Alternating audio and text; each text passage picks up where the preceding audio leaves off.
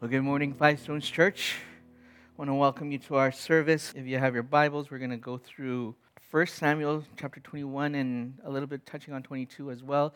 But really, I'm going to focus everything onto 1 Samuel 21. And what we're going through right now is our series called The Life of David. Now, for me, growing up in a church setting, David was always, the, the story of David and Goliath is always one of my favorite stories.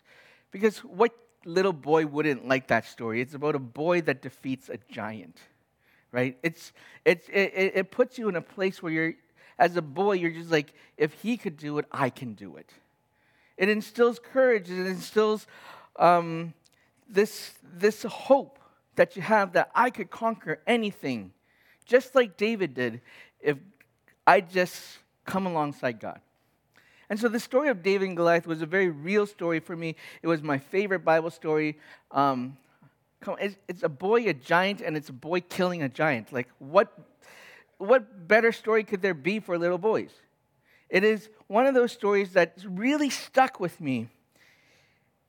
And really, I didn't really care much about the rest of David's story. That was my, that was my David as a child. Well, as we continue on, we actually are going to examine the rest of David's life.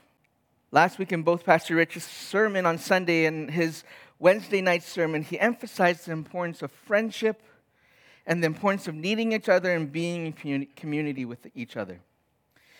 It is without a doubt that in these days it's been hard that in living through a pandemic, our lives have been changed. We feel stretched and burdened, and some things feel like a trial of sorts. That the inability to actually connect with each other at a real face level, even though there's Zoom and there's all these great little te- technology things, to actually see each other one on one, to go out for coffee, to, to sit in each other's home, to enjoy a meal together, those things are taken away from us. So, we, as we continue, we're going to continue to look through some of the trials that David has to go through. It may, it may seem different from the trials that we're facing today, but nonetheless, they are trials. As much as David's reputation is always spoken as one that has favor with God, a spiritual giant that he is that David was his righteous king. Yet throughout David's life, he has made so many mistakes. He had a great start. He defeated a giant. Great start. Won favor with the king. And then the mistakes began to happen. There are moments for David where he was a little bit of a coward. A moment where he lusted, a moment where he covets, a moment where he's an uh, idolater, where, and a moment where he's an adulterer. There's even a moment where he's a murderer. Yet, how did someone who have done so much wrong be used and loved and protected by God? See, the person of David teaches us a posture that we need to take, and that God's grace comes with this posture. Throughout all of David's life, no matter how much he fell, the one constant in his life was his, was his faith. That it is in the relationship that he had with God that always defined him. Did David ever question God? Absolutely. Did he ever come to a place where he felt like God was distant? Yes. David, in fact, has written many, many Psalms on where he asks, Where are you, God? He was lamenting. There, there's places where he's like, God, I feel like you've turned your back on me. Yet the one thing that David always comes back to is he declares the promises of God over his own life to bring him back to that place of, I trust you and my faith is now put in you. This is what David had. This is the faith that he had. This is the trust that he had with God. So the, the reason why God, God favored David wasn't because he led a great life. He made great, he was righteous in all that he did. I mean, we see David has made a lot of mistakes, and today, as we as we study Samuel 21, we see that some of the trials that he's gone through, and the mistakes that he's made, God still came to a place of, I'm going to use you, I'm going to keep you, I'm going to protect you, and it's because of your faithfulness to me.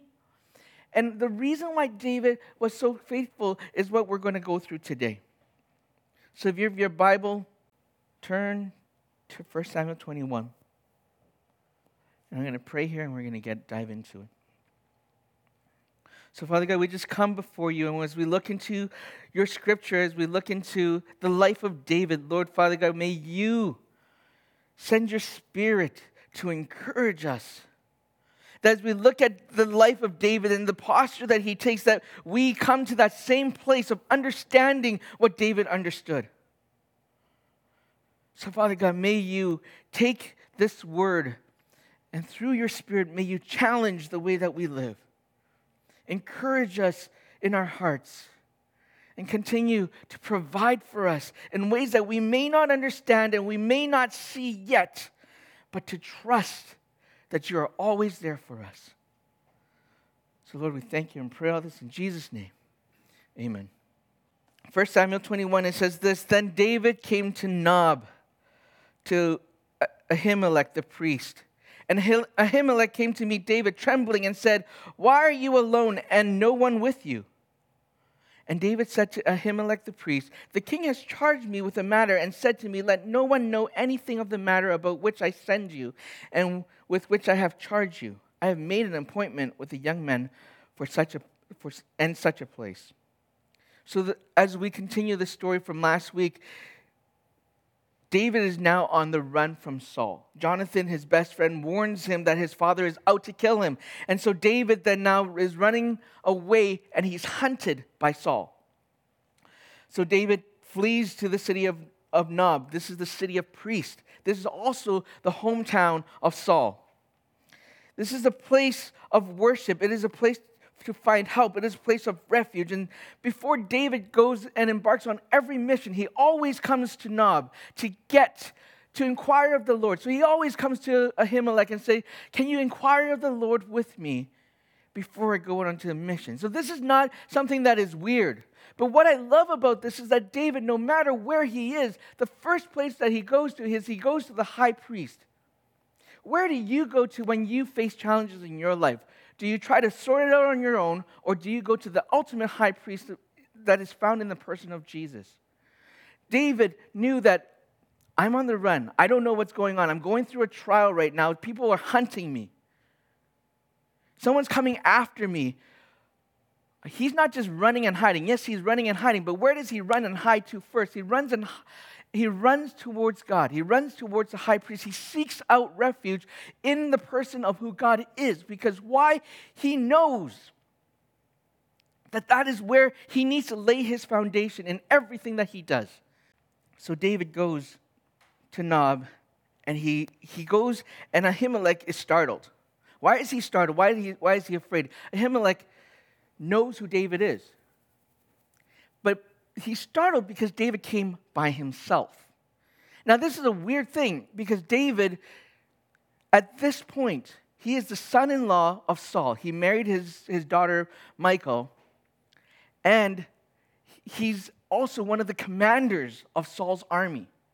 So David always has an entourage around him, no matter if he's leading hundreds or if he's leading 10. He always has a group of men that is with him, that is his entourage, that always is around him because he is a high commander.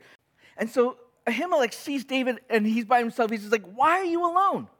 There's no reason for you to be alone. And why are you coming to me by yourself? So, first thing, he doesn't expect him. Second thing is like, David is alone. Something is weird. Something is off.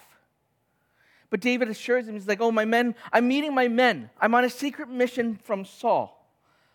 And I'm meeting my men in another place. And so Ahimelech was like, okay, I believe you. And David, essentially, what he's doing is he's lying because he's on the run. Now, we don't know why David is lying. David might be lying to Ahimelech because he wants to protect Ahimelech. He doesn't want Ahimelech to know what's happening because he doesn't want Ahimelech to get in trouble for knowing too much. Or, or, or maybe David is just fearful and he's lying to protect his own life. We don't really know the reason that David decides to lie to Ahimelech, but that's what he does. And in this place that he lies, there was a cost to it, and that we're going to see that in chapter 22. That this is a way where David did not have his feet found, founded on solid ground, but he, it was set in clay. That David made a bad choice here. Not because he not only because he lied, but because his lie jeopardizes an entire city. If we continue reading, it says, Now then, what do you have on hand? Give me five loaves of bread or whatever is here. And the priest answered David, I have no common bread on hand, but there is holy bread.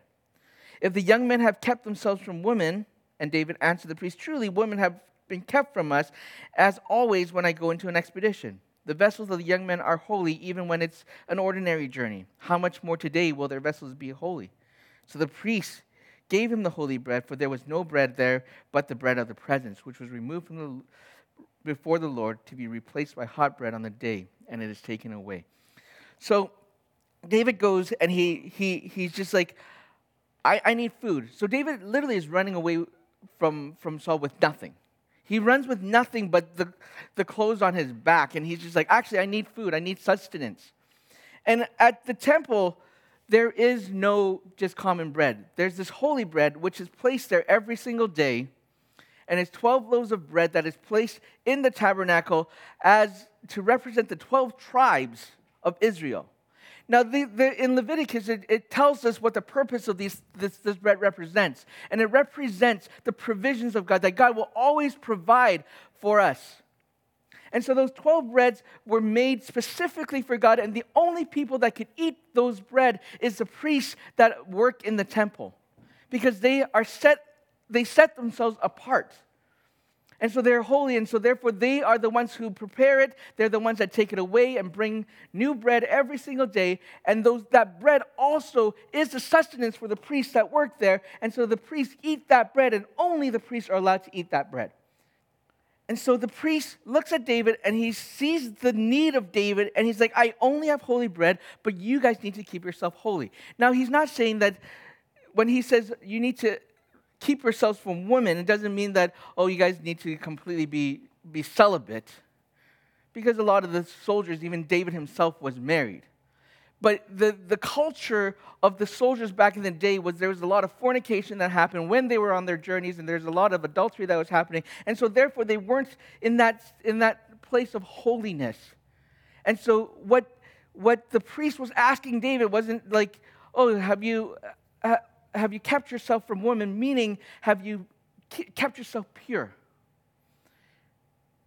The pure relationship between a husband and wife is not what the priest is talking about. He's talking about your soldiers, are they doing all of these other things? Because they need to keep themselves pure if they're going to eat this bread. Now, David, of course, he's actually not meeting with any other people, he's actually just running away. So David continues his life. He's like, yeah, they, they, they're, they're good. We, we, we keep ourselves holy even just for a normal journey, and this is a special mission. Of course, we're going to do this. So David, so ah, Ahimelech sees the, the, the need in David, and Ahimelech gives the bread to David. Now, this act that Ahimelech did is referenced by Jesus that in showing mercy over sacrifice, Jesus says, I desire mercy and not sacrifice. That in the moment when Jesus and his disciples were walking through a field on a Sabbath, the Pharisees confront Jesus and his disciples because his disciples, they were hungry, so they're picking the heads of the grain and they're eating it.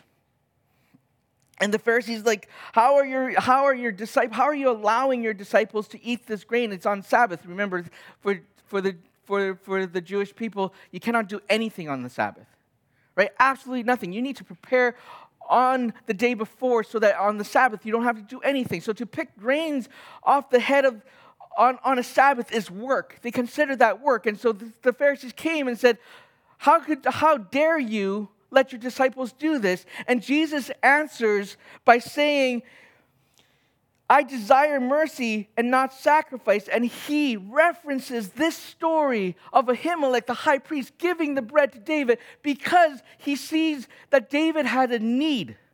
So he gave, he was merciful to David and broke the religious laws in that sense to give the bread over. And so Jesus is, say, is saying that I desire mercy and not sacrifice. Not saying that the religious aspects are, are, are not important, but that mercy and grace comes first in the gospel. That mercy and grace trumps religion. Now we get to this place, verse 7, it says, Now a certain man of the servant of Saul was there that day, detained from the Lord. His name was Doeg the Edomite, the chief of Saul's herdsmen. Now, this character Doeg, like we're, we're talking about the, so imagine this scene taking place in a movie. Doeg essentially is a spy, and, a ba- and he's the bad guy of our story. It's like if you're watching a movie and you see this conversation between Ahimelech and David, and then all of a sudden in the background they zoom into Doeg, who's standing there all sinister looking, and he's like tapping his fingers. He's like the bad guy. I mean, come on, his name is Doeg. That's a bad guy's name. Who names their kid Doeg? D O E G. You know he's bad. Like everything about him screams, I'm a bad guy. So we break away from this, this scene and, and it introduces this character Doeg, and we will see why this guy is important. And we'll come right back to him. We're going to finish this part first. Then David said to Ahimelech, Then have you not here a spear or a sword on hand? For I have brought neither my sword or my weapons with me because the king's business required haste. And the priest said to him, The sword of Goliath the Philistine, whom you struck down in the valley of Elah, behold, it is here, wrapped in a cloth behind the ephod. If you take that, take it, for there is none but that here. And David said, There is none like that, give it to me. David asked for a weapon. And he's like, This is the temple, there's no weapon. But we do have Goliath, who you slayed, who you killed. We have his sword. And it is here in the temple as kind of like a trophy of you slain this and you won this battle for us. So we have this sword, you could have it. So David takes it as his weapon because literally he ran away with nothing. Now, before we move on to the next part of the story of David continuing to run away, I want to come back to that character of Doeg. Because this is the result of David's lie and his interaction with Ahimelech. What happens to, to Ahimelech, we find in chapter 22, and we find kind of the result and the consequence of his actions. The lie results basically in the death of Ahimelech but not just Ahimelech. All the priests and all the people in Nob were also killed. We come to this place where Saul is angry. He's frustrated. He's saying, I need to find this, this man. And so he gets word, and the, the word is, we've, we found David. And he's, he's there, and he, he calls, and he calls to everybody. It's just like, why is everybody withholding this information from me?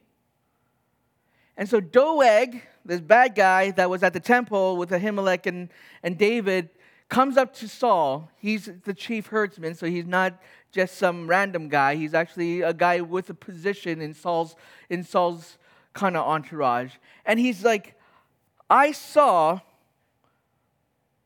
David at the temple conspiring with Ahimelech. And so Saul is angry and he's like, Bring this man to me. Bring Ahimelech to me.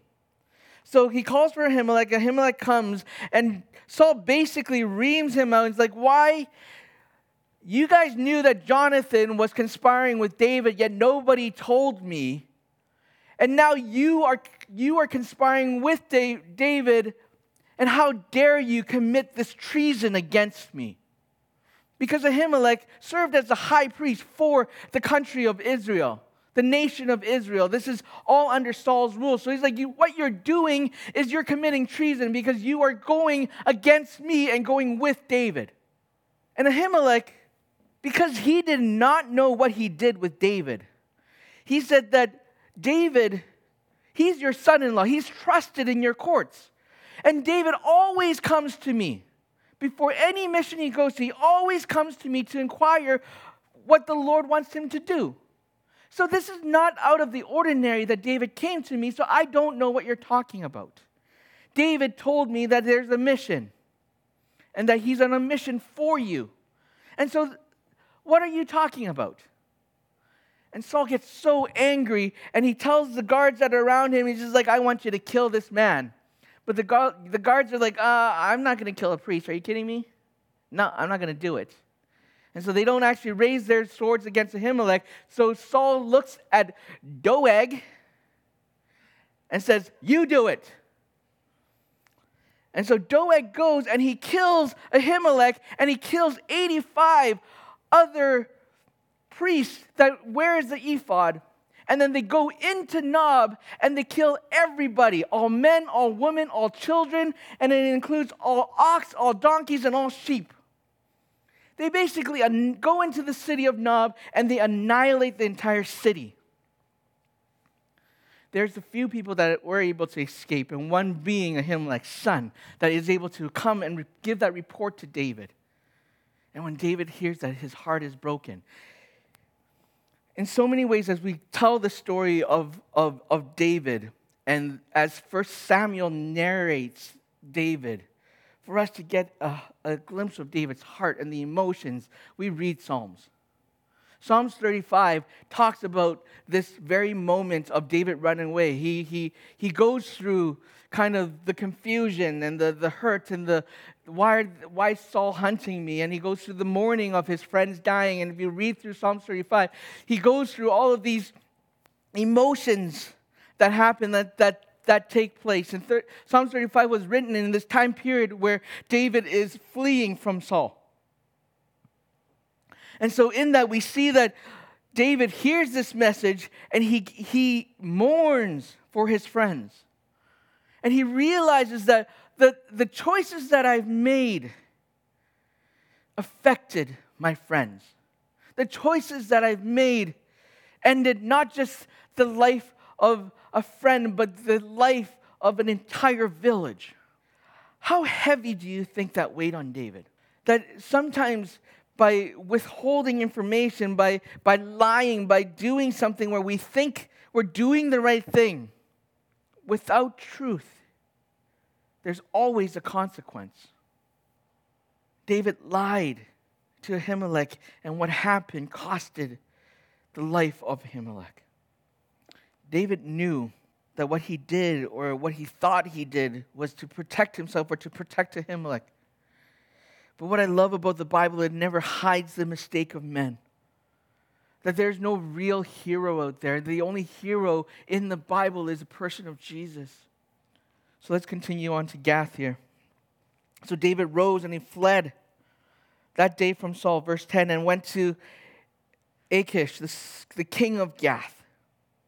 And the servant of Achish said to him, Is not this David the king of the land? Did they not sing to one another of him in dances? Saul has struck down his thousand, and David his ten thousands. And David took these words to heart, and as much of and was much afraid of Achish the son of Gath. So David runs to the Philistines. Gath is the capital city of the Philistines. And at this point, David not only has not, is, is fleeing, and strategically, it seems like it's a good idea. If you're running away from Saul, you know that his enemy is the Philistines. To hide in the capital city is probably a good idea, right? Like, Saul will never look for me there. So that's why he chose to run to Gath. But the thing that David forget, forgot is that he was a commander for Saul. Not only was he a commander for Saul, that Goliath is also from Gath.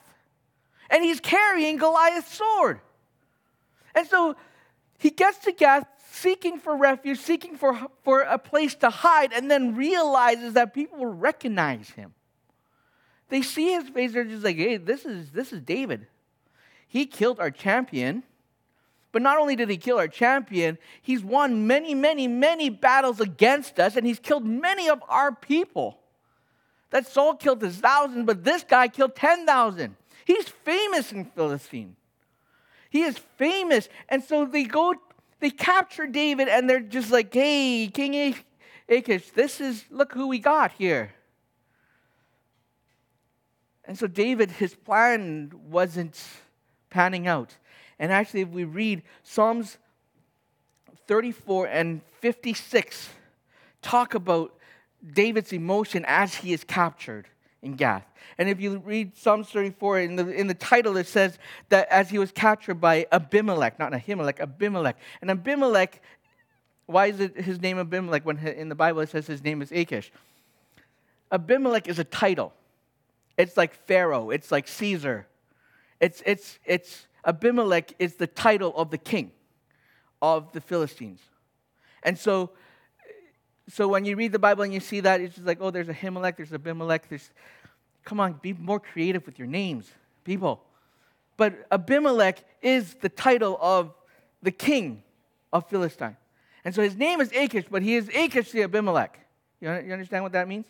Okay? So, if you read it you could you, you, you sense David was in this place of, oh no, I did something wrong. I ran to the wrong place. I am recognized. They've captured me. I don't know what to do. And so, what does David do in this moment? I mean, have you ever found yourself in a sticky situation where your past kind of catches up with you? Right? Where it's kind of like you run into somebody where you're just like, oh, hi. It's awkward because you're just like, either you've wronged them or they've wronged you, or there's, there's some kind of awkwardness there. And that, that past that you're, you're trying to forget kind of catches up to you. I mean, I've, I've, I've run into that a couple times even as I moved here. I'm like, I don't even live in my home city anymore, and I've run into people where I was like, oh, this is awkward. It's that moment for David where his, like, his, his past has caught up. And he's like, oh, this isn't good. Now he's, he's taken in by Achish's men, and Achish's men is like, what do we do with him? We have this guy. We have David, the one that killed Goliath, the one that's won so many battles against you. What do we do? So King Achish comes, and this is how exactly what David was, was thinking. He's like, I need to get out of this situation. I need to run away. So, what do I need to do now? So, David, in verse 13, he says, So he changed his behavior before them and pretended to be insane in their hands and made marks on the door and the gates and his, let his spittle run down his beard. Then Achish said to his servant, Behold, you see, the man is mad. Why then have you brought him to me? Do I lack madmen that you have brought this fellow to behave as a madman in my presence? Shall this fellow come into my house? So, this is how David escapes. He pretends to be crazy. He pretends to be crazy. Now, this, this actually makes sense because it's like no sane man would actually walk into the capital of my enemy, right? He's crazy. And now he's drooling and he's marking, he's making marks on the door and he's crazy. And so Achish is just like, this man is crazy. Why are you bringing him to me? And so here's the thing is that they will never kill a crazy man. That's part of the culture, that they will never kill a bad man. And Achish actually is like, look, I have enough crazy people in my own city. Don't bring me another one. Send him out. Right? So David knew that they will never kill him because if he acts crazy, they'll never kill him. They'll just send him on his way. So he comes into that place of, of I'm going to be crazy. Is this a coward's way out? No, there's wisdom in this. And as we read, if you read through Psalms 56 and Psalms 34, it is in this moment that David knows his foundation. He knows I'm in a sticky situation now. Where do I go to? I go to God. And so if you read Psalms 56 and Psalms 34, it talks about this aspect of him going to his foundation of worship. And in Psalms 34 8, we actually find the famous passage of, Oh, taste and see that the Lord is good. David goes into full worship in his time when he's captured by the king and he's trying to figure out what to do. He goes into an aspect of full worship unto the Lord and he's saying, Taste and see that the Lord is good this foundation of worship, of taste and see, is not just to know that God is there for me, but it's to taste and see it. I've preached this, I've told you this many times. I love jelly donuts, right? Especially Lee's Jelly Donuts from Granville Island. They have the perfect brioche bun and they fill it with the perfect amount of jelly and they sprinkle it with this, this sugar. And when you bite into this jelly donut, it is the perfect kind of just sensory, textural heaven that you could experience. That is tasting and seeing. I don't just see the donut, but I taste it. I am involved in it. I am immersed in this jelly donut. And that's what David is saying that worship is coming from this place of I taste and I see God, that I am immersed in my worship with God, that I am involved, that I'm no, I don't just believe and know that God is there for me, but that I taste and see that God is there for me. And that when I taste and see it, I know that God is good. Right? I know that Lee's Donuts is good because I've tasted it. David knows that God is good because he tastes and see. This is his worship. This is his foundation of all that he comes through. Everything that comes out of David is out of this pure moment of tasting and seeing God. He goes into full worship. And I love that, that, God, that David knows that God is good, that he's got his back, that he's always faithful. And it's only in God's faithfulness to us that builds our faith. I love that David goes into full worship mode. This is what we need to do when we're stuck in a rut. Not to panic, but to worship to remember that God is good, to taste and see. Psalms 56 highlights David's trust and he puts it out there and, and, say that God, these, these guys are going to kill me. But I trust you and I'm not afraid. You've saved me before, so I continue to trust you in this. So Psalms 56 talks about David's trust in him. Psalms 34 highlights his worship, and it's in these passages that intersect. We find this, this story that's found in Psalms 21 of, of how, by acting crazy, it's God's grace upon David to rescue him from a situation. You see, God's goodness will always be there. It may not always be the most glamorous, but his protection will always be there. This highlights the faith of David.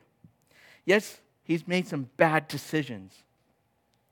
It shows you his humanity and the realness of his stupidity and the decisions as we make as people. But in it, faith comes out on top all the time. Elisabeth Elliot was once asked a question How did she become such a woman of faith?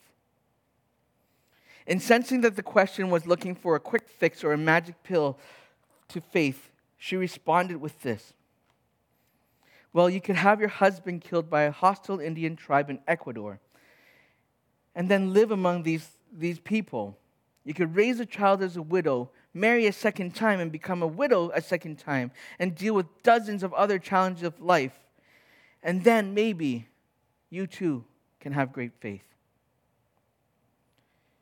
What Elisabeth was saying was, was that tough faith comes out of tough times that God uses tough times to strengthen us, to teach us to depend on Him. It is about carrying the cross before wearing our crown. That God is more interested in our heart relationship of dependence on Him. See, David faced many trials throughout his life, and we're going to continue to look at some trials next week. But through all of those trials, David's heart and posture was always one after God. This is what sustained him. This is what helped him through it. The reason why God found favor in David wasn't that he was perfect and that he always made the right choices, but that he was faithful and he was worshipful. David sums up this experience so well in Psalms 35.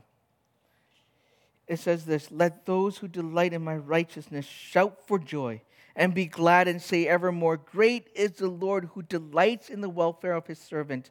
Then my tongue shall tell of your righteousness and of your praise all the day long. David's trial teaches us of the posture that we need to take.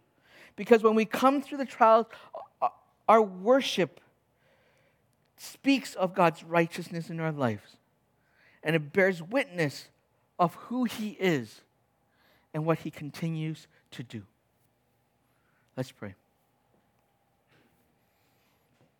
Father God, we thank you for this encouragement of coming to a place of worship. That even in the times where we feel like this is tough, this is hard, you give us an answer in the form of your faithfulness to us.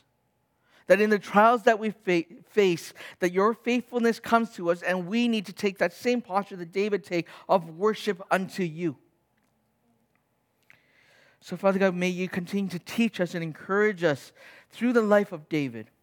May you show us that even through trials, even through the mistakes that we make in life, that the grace that you have upon us, that the, the mercy that you have upon our lives, and the posture that we need to take is a posture of worship, knowing that you are King, you are Lord in our lives.